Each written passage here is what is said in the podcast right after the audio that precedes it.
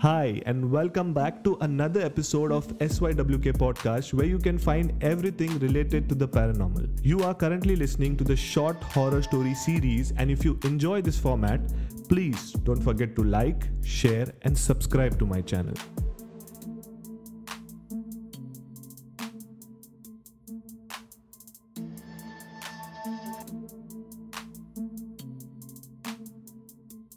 The scientific way of why we get scared of ghosts. So this is an article which I found from a website called as Quora. Make sure to check out this website because you will find some amazing articles and some amazing supernatural stories.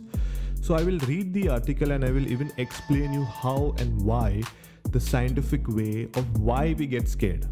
So the article says ghost stories are like an addiction.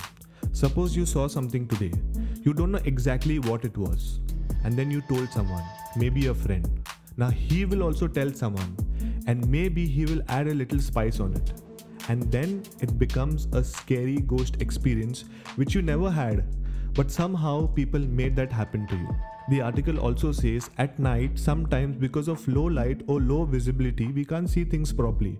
So, in a subconscious mind, we start imagining things.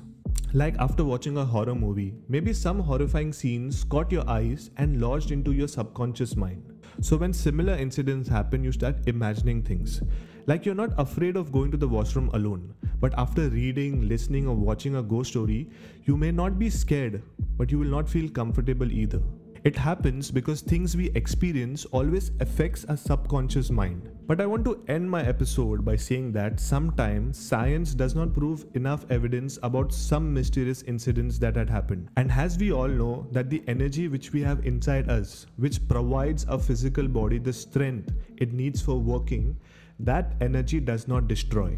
Then, where does it go after the body falls? Well, that mystery hasn't been solved yet. From my perspective, it could possibly blend into nature. Nature creates us. Maybe it takes back what it gave us to live our life. Who knows? Thank you and see you in my next episode.